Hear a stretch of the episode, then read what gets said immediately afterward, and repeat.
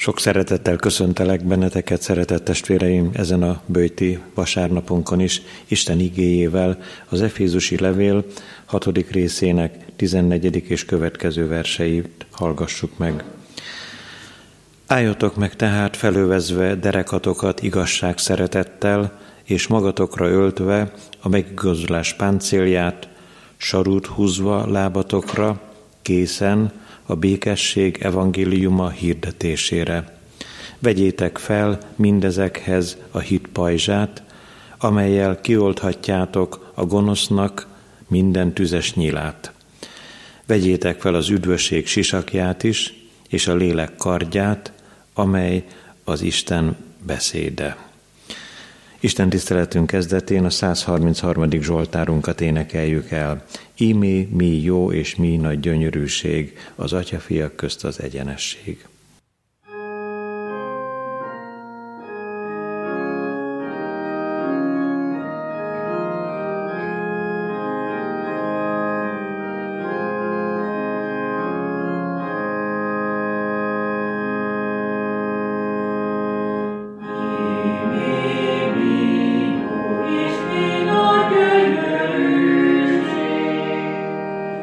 Oh.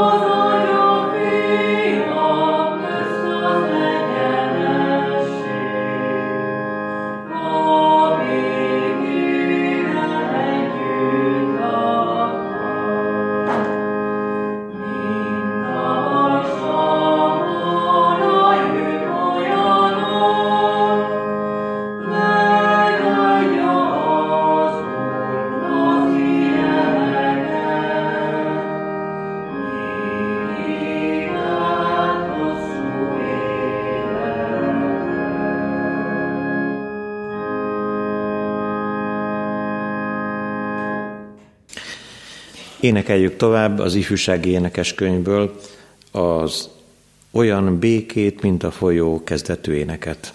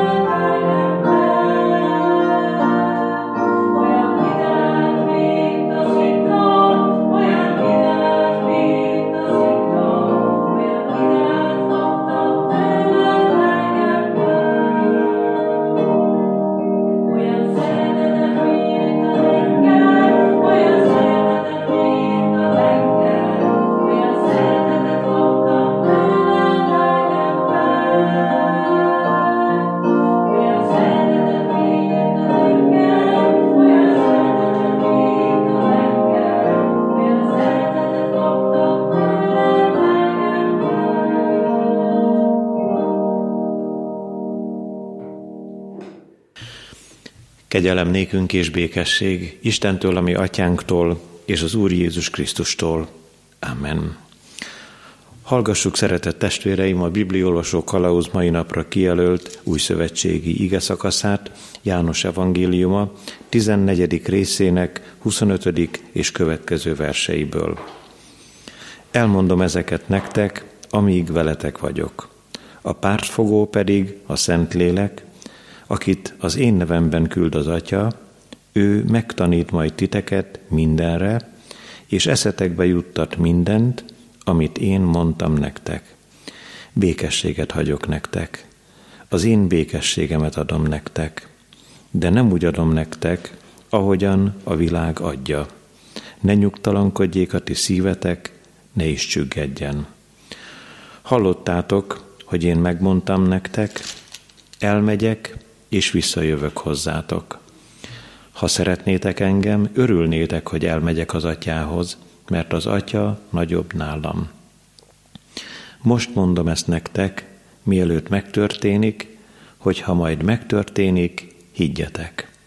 Már nem sokat beszélek veletek, mert eljön e világ fejedelme, bár felettem nincs hatalma. A világnak azonban meg kell tudnia, hogy szeretem az atyát, és úgy cselekszem, ahogyan az atya parancsolta. Keljetek fel, menjünk el innen. A kegyelemnek Istene tegye megáldottá szent igéjének meghallgatását, szívünk befogadását és megtartását. Hajtsuk meg fejünket az Úr előtt, imádkozzunk. Boldog és hálás a mi szívünk, drága édesatyánk, hogy te a békesség Istene vagy, és nem a visszavonásé, a háborúságé, a gyűlöleté, a haragtartásé, a sértődésé.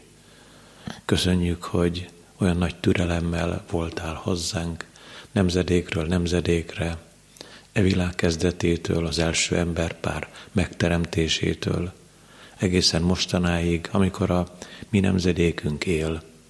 Dicsőítünk azért, hogy velünk is közölted a drága evangéliumot, térjetek meg, mert elközelített a mennyeknek országa. Köszönjük, hogy nem fordítottál hátat nekünk, pedig mi elfordultunk tőled, és a magunk útjára tértünk, és csak amikor a te igéid által üzensz nekünk, akkor döbben meg a szívünk, és gondolkozunk el rajta, hogy milyen hitetlenül és kemény szívvel szakadtunk el te tőled, hogy mennyire emberi véleményekre, vagy a magunk okoskodásaira hallgattunk és figyeltünk. Könyörülj meg rajtunk, hogy visszataláljunk hozzád, hogy békességünk legyen te benned, hogy a te áldásaidnak hordozóivá lehessünk azok között az emberek között, akikhez te küldesz minket. Kérünk is arra, hogy a te jó lelked vezessen, mert ha egymást vezetjük, eltévedünk. Különösen is olyan félelmetes, hogy a te ellenséged a sátán készen áll arra, hogy bennünket rászedjen, becsapjon, hamis utakra vigyen. Adj nekünk erőt, hogy tudjunk ellenállni, hogy elfusson mi tőlünk, tegyél szabaddá bennünket tőle. És most légy itt közöttünk, és élő lelkeddel tedd elevenni az ígét, és tedd készé a mi szívünket arra, hogy mindazt átvegyük, elfogadjuk te tőled, amit most ezekben a percekben készítesz. Hallgass meg, Atyánk, Jézus Krisztus nevében. Amen. Ige hallgatásra készülve a 459. dicséret első versét énekeljük el.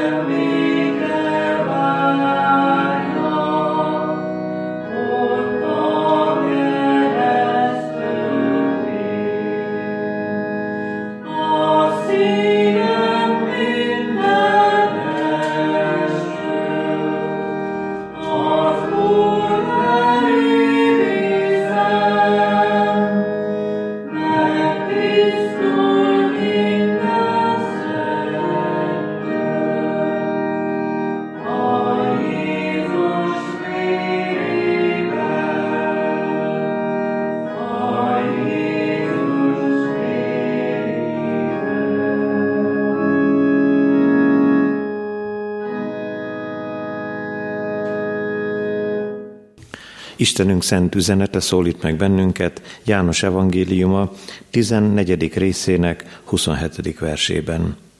Békességet hagyok nektek, az én békességemet adom nektek, de nem úgy adom nektek, ahogyan a világ adja. Ne nyugtalankodjék a ti szívetek, ne is csüggedjen. Szeretett testvéreim, olvastunk arról, Isten igéjében, amikor a lelki fegyverzetet mutatja be Pálapostól az efézusi testvéreknek levelében, hogy a békesség olyan, mint amikor egy sarút, azaz valamiféle lábbelit húzunk a lábunkra, és meghatározza ez a mi menetelünket, és biztat arra, hogy vigyük a drága evangéliumot, hirdessük azt, minden teremtésnek, aki hisz és megkeresztelkedik, az üdvözül, aki pedig nem hisz, az elkárhozik. Ez a sűrített evangélium, és ma egy különleges bibliai történet alapján szeretnénk meg is érteni azt, hogy mi van a te lábadon, a békesség sarúja, vagy valami más, mi van a te szívedben, szeretet, öröm, békesség, béketűrés, ahogyan Isten igéjében olvassuk a Galata testvérek, kaphatták legelőször ezt a drága gondolatsort, a lélek gyümölcse kincseit. Ez a címe is a mai bizonyságtételnek, mi van a lábadon, és mi van a szívedben. Az ige első üzenetében arról szólunk, hogy mi is a békesség, úgy, ahogyan azt a világ adja. A második gondolatban pedig milyen az a békesség, ahogyan azt az Úr Jézus adja. És végül a harmadik üzenetben ne csüggedjen el a te szíved, mert ez is érintve van Isten igéje drága gondolataiban, amit felolvastam ti nektek. Ahogyan jeleztem, egy talán furcsa és szokatlan bibliai történettel szeretnénk megérteni a különbséget, milyen a világ békessége, milyen az Isten békessége, és milyen módon kellene megtalálnunk a csüggedésnek az ellenszerét. Van egy megrendítő leírás a bírák könyvében, a legutolsó három fejezetet szíves szeretettel ajánlom kedves figyelmetekbe. 19., 20. és 21. fejezetben egy rémületes történettel találkozunk. Egészen kivonatosan fogom érinteni, elmondani ezt a történetet. Szükséges, hogy odahaza elolvassátok, ha most elolvasnánk, akkor az egy ige hirdetésnyi idő lenne. Ez a történet a bírák korában olyan értelemben szólította meg az akkoriakat, hogy le van jegyezve erről a korszakról, mivel nem volt király, emberi földi király Izraelben, mindenki azt csinált, amit akart. Egy Efraim hegyvidékéről való lévita, azaz a papnak a szolgája, olyan kis papféleség, ment el Betlehembe, ugyanis előzőleg egy másodfeleséget vett magának, és hát ez a másodfeleség elhagyta a lévitát, furcsa módon a Károli fordítás azt mondja, hogy a másodfeleség hűtlen lett a lévitához, az új fordítás pedig ezt úgy tárgyalja, hogy az asszony, ez a másodfeleség megharagudott a lévitára. Így aztán hazament az ő édesapjához Betlehembe, az asszony, a lévita pedig utána ment és kérlelte, jöjjön vissza hozzá. Már eleve furcsa az, hogy miért is kell egy kispapnak, egy ilyen lévita féle embernek másodfeleség, Isten igéje nem helyesli ezt a dolgot. Az is furcsa, hogy ha már van akkor ez az asszony miért haragudott meg a lévitára, vagy miért lett hűtlen hozzá, és a furcsaságok ezután következnek. Megérkezik a lévita tehát Betlehembe, ott eltölt néhány napot, és aztán visszaindul a maga helyére, Efraim hegyvidékére, ahol időszakosan átmenetileg lakott. Hazafelé azonban a szolgájával és a másodfeleséggel együtt, és még két szamár is volt ott az állatok közül, rájuk esteledett. Először az volt a terv, hogy Jeruzsálemben, azaz Jebuszban fognak megpihenni, de ez a lévita azt mondta, hogy hát ne menjünk az idegenek városába, akkoriban idegenek lakták Jeruzsálemet, hanem Gibeába, ami testvéreinkhez menjünk el. Gibeában azonban az úgynevezett testvérek egyáltalán nem fogadták be ezt a kis csapatot, a lévitát, a másodfeleséget, meg a szolgáját, hanem leültek szépen, és hát várták a megoldást, és jött egy öregember. Ez az öregember fogadta be a lévitát és a vele valókat.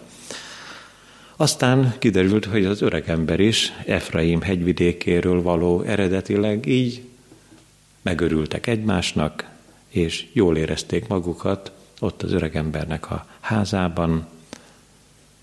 Eljött a sötét éjszaka, és a Gibeában lakó Benjaminiták, ez Benjamin törzsé társasága lakta ezt a várost, megjelentek az öregember háza előtt.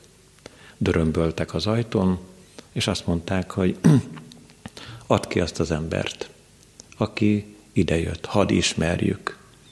Ez egyértelműen már még ott az Ádám és Éva történetben is teljesen világos, hogy a szexuális kapcsolatot jelenti, azaz a Gibea lakói, a benyáminiták egy erőszakos szexuális kapcsolatra készültek, meg akarták erőszakolni ezt a lévitát.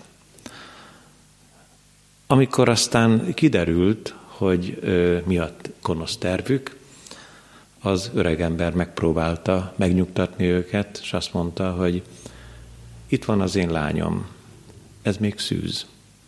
Én kiadom nektek. És itt van a lévitának a másodfelesége. Azt is kiadom, csak az én vendégemet ne háborgassátok, ne tegyétek vele meg ezt a gyalázatos dolgot. Természetesen az erőszakoskodók nem engedtek, és az lett a vége, hogy a leány ugyan bent maradt a házban, de a másodfeleséget ki kellett adni. Erőszakoskodtak vele hajnalig, és a másodfeleség belehalt ebbe a tragikus helyzetbe. A lévita, amikor látta, hogy meghalt a felesége, feldarabolta a testét tizenkét darabra, és a tizenkét törzshöz elküldött egy-egy darabot, és azt mondta, hogy gondolkozzatok ezen. Mi történt Izraelben? És hát gondolkoztak. És a tizenegy törzs azt mondta, háború lesz. Ezt nem hagyhatjuk annyiban. És lett is. Elindultak, megtámadták a benyáminitákat, a benyáminiták kétszer legyőzték a tizenegy törzs hatalmas hadseregét, és a harmadikban mégis a tizenegy törzs aratott győzelmet. Érdemes elmondani a halottaknak a számát. A tizenegy törzsből meghalt 58 ezer ember. Aztán a benyáminiták közül meghalt 25 ezer ember.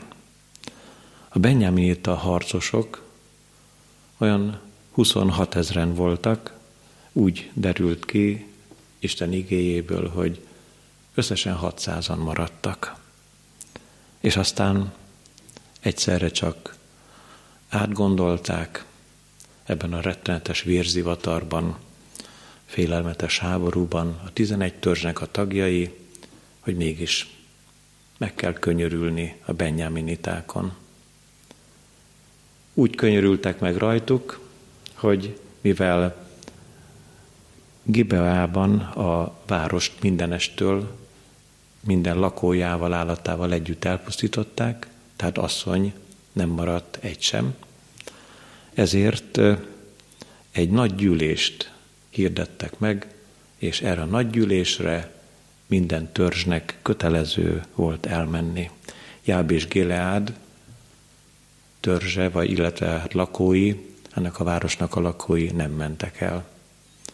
Erre a 11 törzs tagjai elküldték a harcosokat, Jáb és Gileádnak a lakóit mindenestől fogva kiirtották, egyedül a szűzleányokat hagyták meg, négyszázat. Ez a négyszáz szűzleány lett a megmaradt Benyamini törzs katonáinak, annak a 600 katonának a felesége, mert fogadalmat tettek a 11 törzs tagjai, hogy mi a magunk leányait ezekhez a gazemberekhez nem adjuk. Még mindig nem volt 200 harcosnak felesége, és akkor azt üzenték a benyáminitáknak, hogy lesz egy ünnep, és ott megjelennek a leányok, és fogjatok el belőlük, és szöktessetek meg közülük, azok legyenek a ti feleségeitek. Nagyon kivonatosan mondtam el ezt a történetet, és most még a leges legelején annyit hadd tegyünk hozzá, hogy régi események ezek. Ahogyan említettem, király sem volt még Izraelben. És a régi esemény sorozat megismétlődik a 21. században. Amikor is nem merik, talán lassacskán a keresztjének sem, bűnnek nevezni azt, ami bűn. Egy kicsit mosolyognak, vagy közömbösek, kerülik, mint ahogy én is erről az ígéről nem is emlékszem, hogy ha elhangzott volna ige hirdetés, predikáció, és mégis Isten igéje. Most ez alapján szeretné bemutatni azt, hogy mit jelent a világ békessége. A békesség, ahogyan azt a világ adja. Még azért annyit hadd tegyünk meg egy gondolatban, hogy hatalmas támadás történik a 21. században a család ellen. Lehet, hogy a most megszületendőket, vagy ha te neked, aki hallgatod Isten igéjét, vannak kedves, szép két éves, négy éves, három éves, öt éves unokáid, kell majd féltenünk őket attól, hogy vajon mire fogják tanítani őket 10-15 év múlva. Kötelező lesz-e, mint lassacskán Nyugat-Európában, Magyarországon is megtanítani a gyerekeket, a fiatalokat, hogy miért több más és jó, idézőjelben mondom a jót, a homoszexualitás. Erről most részletesebben már nem beszélünk, hanem az első gondolatot szeretnénk áttekinteni. Békesség, ahogyan azt a világ adja. Még a veszedelemben, a félelmetes és nehéz háborús időkben is van olyan helyzet, amikor a gyűlölködők jó akaratot mutatnak, vagy az igazságot szolgáltatók jó akarattal kezdik a megoldást, hát ha fog sikerülni. Ebben a szörnyűséges történetben, amikor a 11 törzs összefogott, azt mondták a benyáminiaknak, amikor megtudták, hogy ez az asszony halott, és 12 darabra van vágva, így szóltak, adjátok ki azokat, akik a bűnösök voltak. Ne legyen háború. A bűnt meg kell büntetni, igazságot kell szolgáltatni, és ez tényleg Isten ígéje szerint is így helyes. A benyáminiak pedig így válaszoltak, hogy nem adjuk. Legyen háború. és lett háború. Vajon, amikor a békességről gondolkozunk, ahogyan azt a világ adja, nem lesz a következő években, évtizedekben háború ezen a világon a homoszexualitás miatt? Isten igéje szerint lesz. El kell ezen gondolkozni.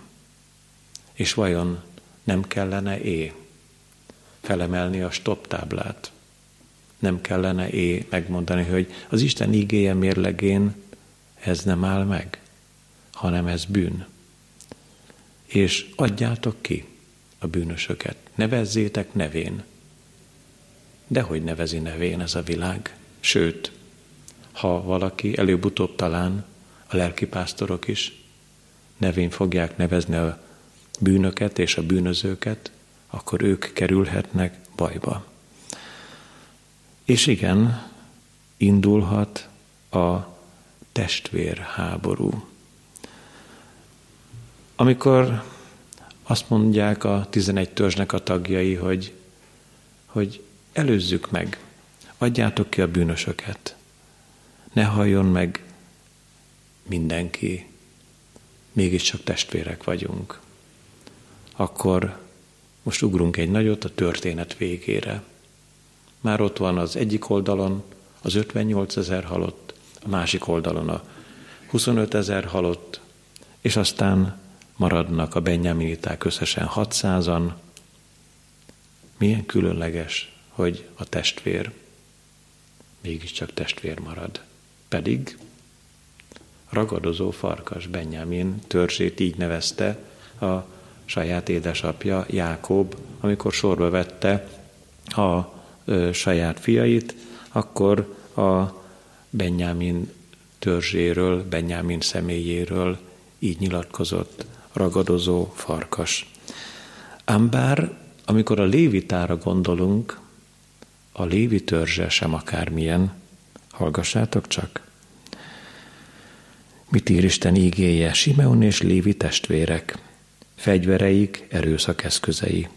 Társaságukba ne menj lelkem, gyülekezetükkel ne egyesülj, dicsőségem, mert embert öltek haragjukban, kedvtelésükben bikát bénítottak. A gonoszságban, a gyűlöletben.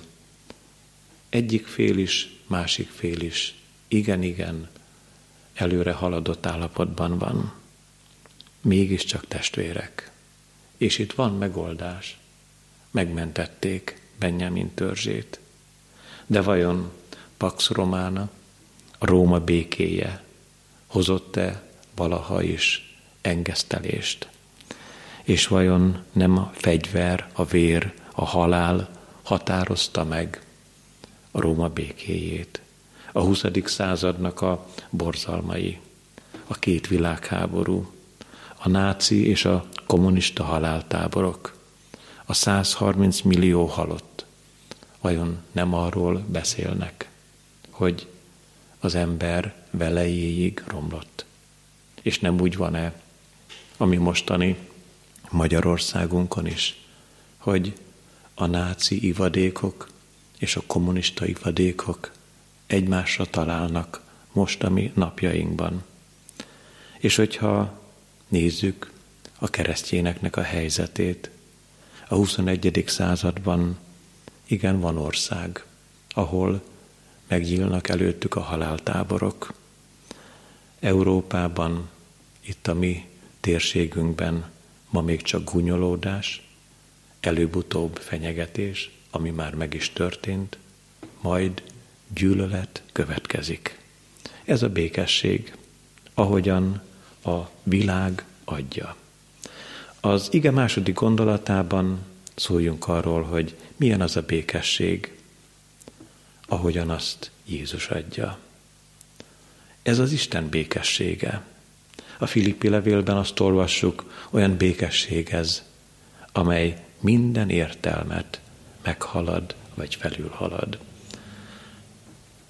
Vajon hogyan lehet milyen ez a békesség? megpróbáljuk értelemmel megközelíteni. Akik ezeket az első gondolatban említett földi, világi, emberi békességformákat tárták elénk, nagyon eszes, okos emberek voltak, különleges képességekkel bírtak. És amikor az Isten békességéről szól az ike, azt mondja neked, ne használd ehhez csak az értelmedet. Ne akard megfejteni az okosságoddal, mert nem lehet. Meghaladja a te értelmi képességedet. Addig nem lehet békességünk, amíg mi magunk is fel nem fogjuk, el nem ismerjük, el nem fogadjuk azt, hogy az Úr Jézus Krisztusnak, ami bűneinkért kellett meghalnia. Békességünknek büntetése, ő rajta van. Ehhez kevés az értelmes belátásunk. Hitre, a benne való hitre és bűnbánatra van szükségünk. Azt is mondja a Filippi levélben az Úr szolgája Pál, hogy az Úr megőrzi a szívünket és a gondolatainkat. Nem olyan, mint a sátán, akiről János evangélista gondolataiban az Úr Jézus így szól, hogy bizony tolvaj és rabló, lop, öl és pusztít. Az Úrnak azonban hatalmában van megőrizni téged, megőrizni az örök életre. A sátán össze akarja törni a mi szívünket, az Úr pedig megőrizi a szívünket. Össze akarja zavarni a sátán a gondolatainkat, az Úr pedig megőrzi a mi gondolatainkat az üdvösségre, a mennyei életre. Azután, amikor arról a békességről gondolkozunk, ahogyan azt Jézus Krisztus adja, akkor azt is mondhatjuk, hogy ha szeretnéd ezt a békességet, akkor az Úr örömre indít téged, és szelítségre biztat. És azt mondja, hogy ne aggodalmaskodjál. Azt mondja, hogy aggodalmaskodás helyett inkább imádkozz, és hálaadással kérj. Kérjed csak, akármilyen helyzetben vagy, az oltalmat, a védelmet, mert ő azt megadja neked. És így érkezünk el az ige utolsó üzenetéhez, gondolatához. Ne csüggedjen el a te szíved. Hogyha az Úr békéje, a tőle való békesség eléri a szívedet, akkor ő megvéd a csüggedéstől. Mondhatod, és mondom én is veled együtt, ezer okunk lehetne a csüggedésre. Egyet-kettőt mondjunk. Szegénység. Lehet, hogy téged nem érint, másokat igen. Betegség. Fiatal és erős vagy, és tiéd a világ, téged nem érint, másokat igen. Gyász. Senki nem ment el a te szeretteid közül évek, évtizedek óta, de lehet, hogy némelyeknek mostanság a mögöttünk levő időszakban, és az fáj, rendkívül tud fájni, de ne csüggedjen a te szíved. És lehet, hogy ott van a te gondolataidban a magány. Egyedül maradtál, mert megöregedtél, mert akikre számítottál, azok is már megfáradtak, nem érnek el te hozzád. És ide utána oda tehetjük, hogy van egy lista, ami a te listád, a stb., ami mind késztetne arra bennünket, hogy csüggede, csüggedő, csüggeteg legyen a mi szívünk. Akkor hát miért ne csüggedjünk el? Azért, mert íme ebben a gyönyörű néhány igeversben az is benne van, hogy maga az Úr Jézus mondja, elmegyek, de visszajövök hozzátok. És hogyha ő azt mondta, hogy visszajön hozzánk, akár élünk ezen a földön, és akkor jelenik meg az Úr, az ég felhőjében, és hogyha te hiszel ő benne, nincsen semmi baj. A legnagyobb csoda, a legnagyobb öröm, az igazi béke, a teljes boldogság vár rejád, mert boldogok a békességre igyekezők. És íme a legdrágább gyöngyszemként adja a békét és a béketűrést elénk, Isten ígéje ott a Galata levélben a lélek gyümölcseként. Ezért várjad az Urat. Várjad az ő visszajövetelét. Nem baj egyáltalán, ha te mégy el hamarabb, mert elszólít téged. Egy a fontos, hogy amíg itt vagy, itt tart téged, szeretteid körében, ebben a világban az Úr, addig higgy ő benne, és készülj a látás világára, a legboldogabb állapotra, mert ő kiemel téged a halál poraiból is, és mennyei testet ad, ami nem tud fájni, amelyik nem könnyezik, amelyik nem szenved, amelyik örökre boldog. Így van a mi hitünk előttünk, mint egy különlegesen szép híd, amelyiknek két pillérét látjuk. Az egyik pillér az, amikor eljött az Úr ide, erre a földre, hogy elhordozza a világ bűnét, hogy meghalljon a mi bűneinkért a kereszten.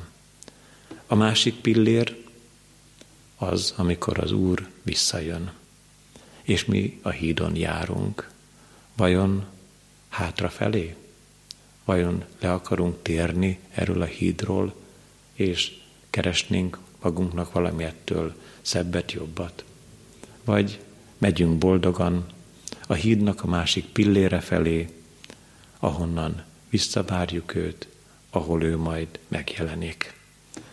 Ha így van, akkor ne engedj semmilyen körülmények között a csüggedésnek, hanem menj csak, haladj előre ezen az úton, mert ő jön, és ha mi megyünk, akkor találkozunk. És hogyha találkozunk ő vele, és előre ment szeretteinkkel, kedveseinkkel, akkor attól nincsen boldogabb állapot. Isten igéje ma ilyen módon mutatta meg a békesség útját nekünk. Amen. Válaszoljunk Isten igéje üzenetére, énekelve az 503. éneknek a hetedik versét.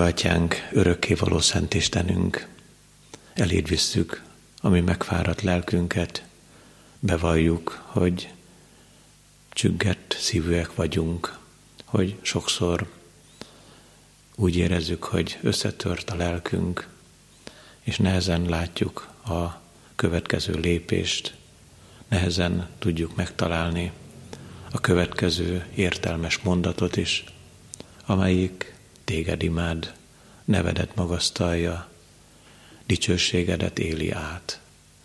Vágyunk arra, hogy kiemelj ebből a mélységből kőszikrára állítsad a lábainkat, hogy újra megfényesedjen a te ígéd, és a te szent lelked vezessen minket. Bocsáss meg nekünk azokért az helyzetekért, időkért, állapotokért, amikor magunkon akartunk segíteni, és nem tudtunk, és egyelőre nehezen találtunk meg téged, de olyan jó, hogy újra szól a te igéd, hogy ismét zörget, ami szívünk ajtaján, atyánk a te fiad, és olyan jó, hogy lakozást vesz nálunk. Ő érte dicsőítünk, halál felett aratott győzelméért, a bűnök elvételéért, a benne való szabadságért, az üdvösségnek a drága kincséért, amelyet oly szeretettel készítesz minden embernek, és aki hiszte benned, és elfogadja, övé lehet a menny boldog állapota. Könyörülj meg rajtunk, hogy erősen kapaszkodjunk, drága megváltunk a te keresztedbe. És vidámítsd meg a mi szívünket, ami szomorú és nehéz napjainkhoz képest. Teremts tiszta szívet is mi bennünk, és az erős lelket újítsd meg bennünk. Kérünk, drága atyánk, hogy légy mindazokkal, akik nagy terheket hordoznak, félelmes és nehéz utakon járnak, add a te békességedet. Olyan jó, hogy nekik nem úgy adod, ahogyan a világ adja, még csak nem is úgy, mint ahogy egyik hívő ember a másik hívő embernek adja, hanem sokkal gazdagabban, oly csodálatosan, hogy az a te békességed, atyánk, minden emberi értelmet felülhalad, és megtermi a gyümölcsét. Segíts, hogy ebben a különleges, csodálatos lelki gazdagságban legyen elrejtve az életünk, és mindazoké, akik betegségekkel, lelki küzdelmekkel, nehéz gyászsal veszik fel a harcot. Köszönjük, hogy a hit harca lehet ez, ahogyan a te szolgád Pál is megharcolta a hitnek a harcát. Segíts nekünk, hogy mi is meg tudjuk harcolni magunk lelki harcait, és veled jussunk győzelemre. Hallgass meg, édesatyánk, Jézus Krisztusért. Amen. Együtt mondjuk el az Úr Jézus imádságát. Mi, atyánk, aki a mennyekben vagy, szenteltessék meg a te neved, jöjjön el a te országod, legyen meg a te akaratod, amint a mennyben, úgy a földön is. Minden napi kenyerünket add meg nékünk ma, és bocsáss meg védkeinket, miképpen mi is megbocsátunk az ellenünk védkezőknek, és ne vigy minket kísértésbe, de szabadíts meg a gonosztól, mert tiad az ország, a hatalom és a dicsőség mindörökké. Amen. Áldjon meg téged az Úr, és őrizzen meg téged. Ragyogtassa rád orcáját az Úr, és könyörüljön rajtad. Fordítsa feléd orcáját az Úr, és adjon neked békességet. Amen.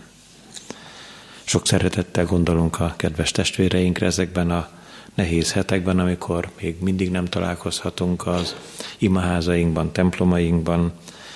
Legyen hálás a mi szívünk a holnapi napért, március 15-éért, amikor a nemzeti ünnepünkön hálát adhatunk, hogy magyar nyelven szól az íge, és magyar nyelven imádhatjuk, magasztalhatjuk a mi drága atyánkat és az ő szent fiát, az Úr Jézus Krisztust. Záró énekünk következik a 165. dicséret 5. és 6. verse.